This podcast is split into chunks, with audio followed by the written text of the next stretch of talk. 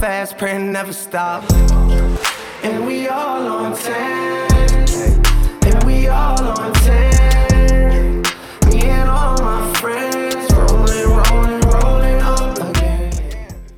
Good morning and welcome to another episode of Health on 10 podcast.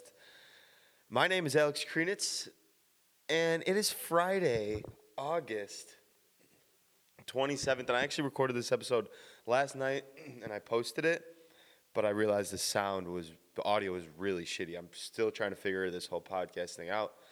I do do another one with Danny, but we just kind of wing it and, you know, I'm learning now. So, yeah, we're back, and today's episode is going to be all about creatine. Why I think it is the absolute future for not only building muscle, but for cognitive function and anti aging. I, I would stock up now. This shit's going to go through the roof. No, I, I don't know that for sure, but it's not a bad idea to just grab a bottle. It's really, really cheap, and there's a host of benefits. First of all, this supplement has been really big in the bodybuilding and powerlifting community for a couple decades now. And I think this is what gave it a bad stigma. They thought, oh, this is a supplement for meatheads. I, the everyday person doesn't need to take it. Only the gym rat. You're, and while I, I understand where this stigma comes from, and that's how they marketed it at first, this is this couldn't be more wrong. So what what is creatine and, and how does it actually work in the body? Well, creatine's a, an acid. It's an organic acid that we get through. We actually get it through food. So things like eggs, fish, chicken, uh, beef, in particular. However, eating the uh, cooking these things, cooking these foods actually denatures the creatine. And I'm sure a lot of you are not eating raw chicken, raw eggs. Some of you guys, me, I eat raw beef and raw fish, but not all the time, not enough every day to get the effective dose of creatine to have the benefits. Sorry, my voice is a little raspy. It's early in the goddamn morning. So I heard this analogy from somebody, and I don't know who. I've been using this for years. Uh, it was from somebody, I don't know if it's on a podcast, health professional. But let's think of our body as a car, right? And let's think of our muscles as the engine. In the engine, we have pistons. In our muscles, we have what's called ATP, adenosine triphosphate. It's the main source of energy we use during quick bursts of energy, whether it's uh, a cardiovascular quick burst like sprints, or in particular, resistance training. And what this does is this creatine, taking creatine, increases the amount of ATP in the muscle. So what is, what, what does pistons do in an engine? I'm not a I'm not a car guy, but I'm pretty sure it causes more firepower, more blast off. I guess I can't think of the right word.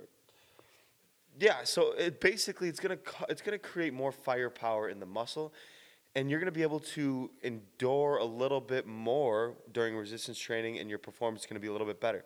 Studies show an increase of one to two, even three reps in individuals. And there's a lot of studies out there. This ain't just some bullshit supplement. There's thousands, thousands of studies in the literature that, that this is super effective. One of the one of the only effective supplements out there.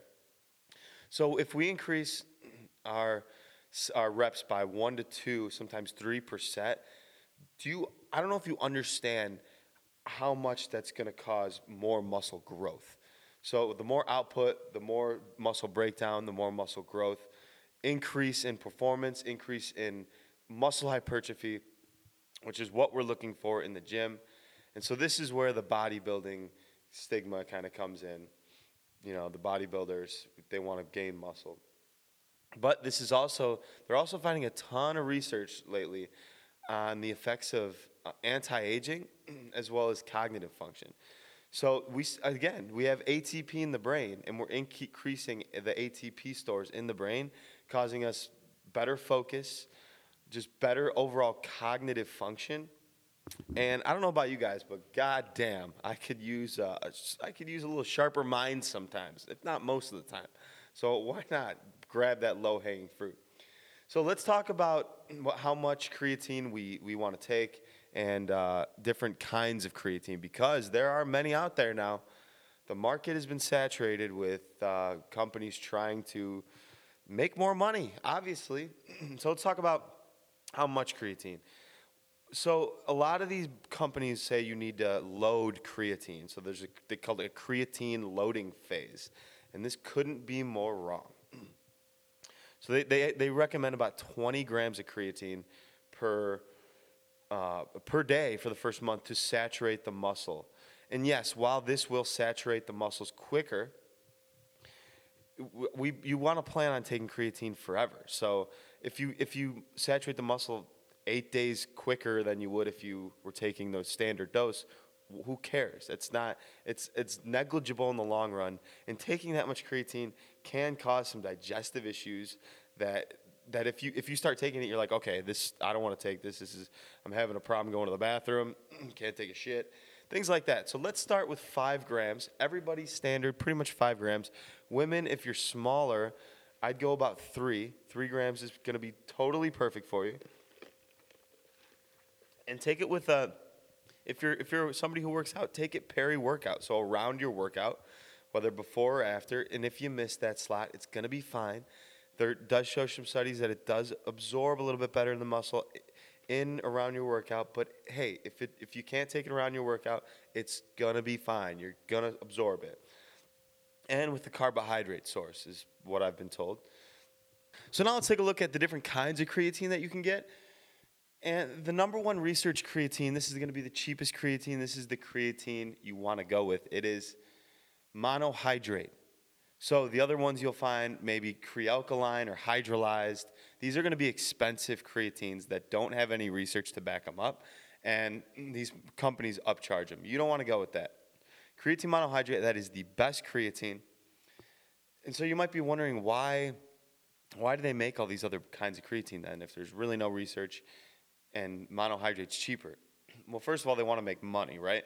Second of all, the, the way they market it is they try to say, oh, it digests, it dissolves better, and it doesn't cause a bloat. This is a common misconception with the supplement that it, it, people think it causes bloating. And I'll, I'll tell you, it doesn't cause bloating. I promise, and research and science shows that it doesn't cause bloating. What it does is it causes intramuscular water retention, water inside the muscle belly, and bloating would be water under the skin. So this water retention is actually going to make you look fuller and make your muscles look bigger. So, say you're somebody that's, you know, 180 pounds and you, are starting to look a little lean, you have a, you know, decent amount of muscle, you take this, you're probably going to gain three to four pounds of water weight, and your muscles, yeah, you're going to look a little bit more defined. It will help you look shredded. No bullshit. These other brands, overpriced, bullshit, don't buy them. Creatine monohydrate is the way to go let's talk about, let's finish this on some misconceptions since we just talked about bloating and side effects that it causes because the, we, we found that there's really no harmful side effects. Uh, th- this is one of the things that'll keep people away from using supplement is side effects, and there is none. There's really, really none. So one of them, this myth has been busted, is hair loss. They there was a study back in I don't know maybe 10 years ago on rugby players probably from some foreign country and they took about 40 rugby players and they put them on creatine. 8 weeks later whatever it was they saw some male pattern baldness in some of the, the subjects there's not been one other study to back this up and then we have to really look into the study. Who are the subjects?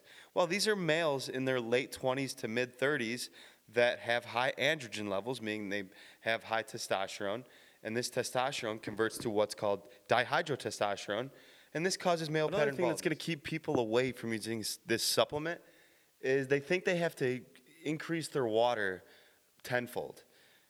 And I promise you don't have to increase your water that much.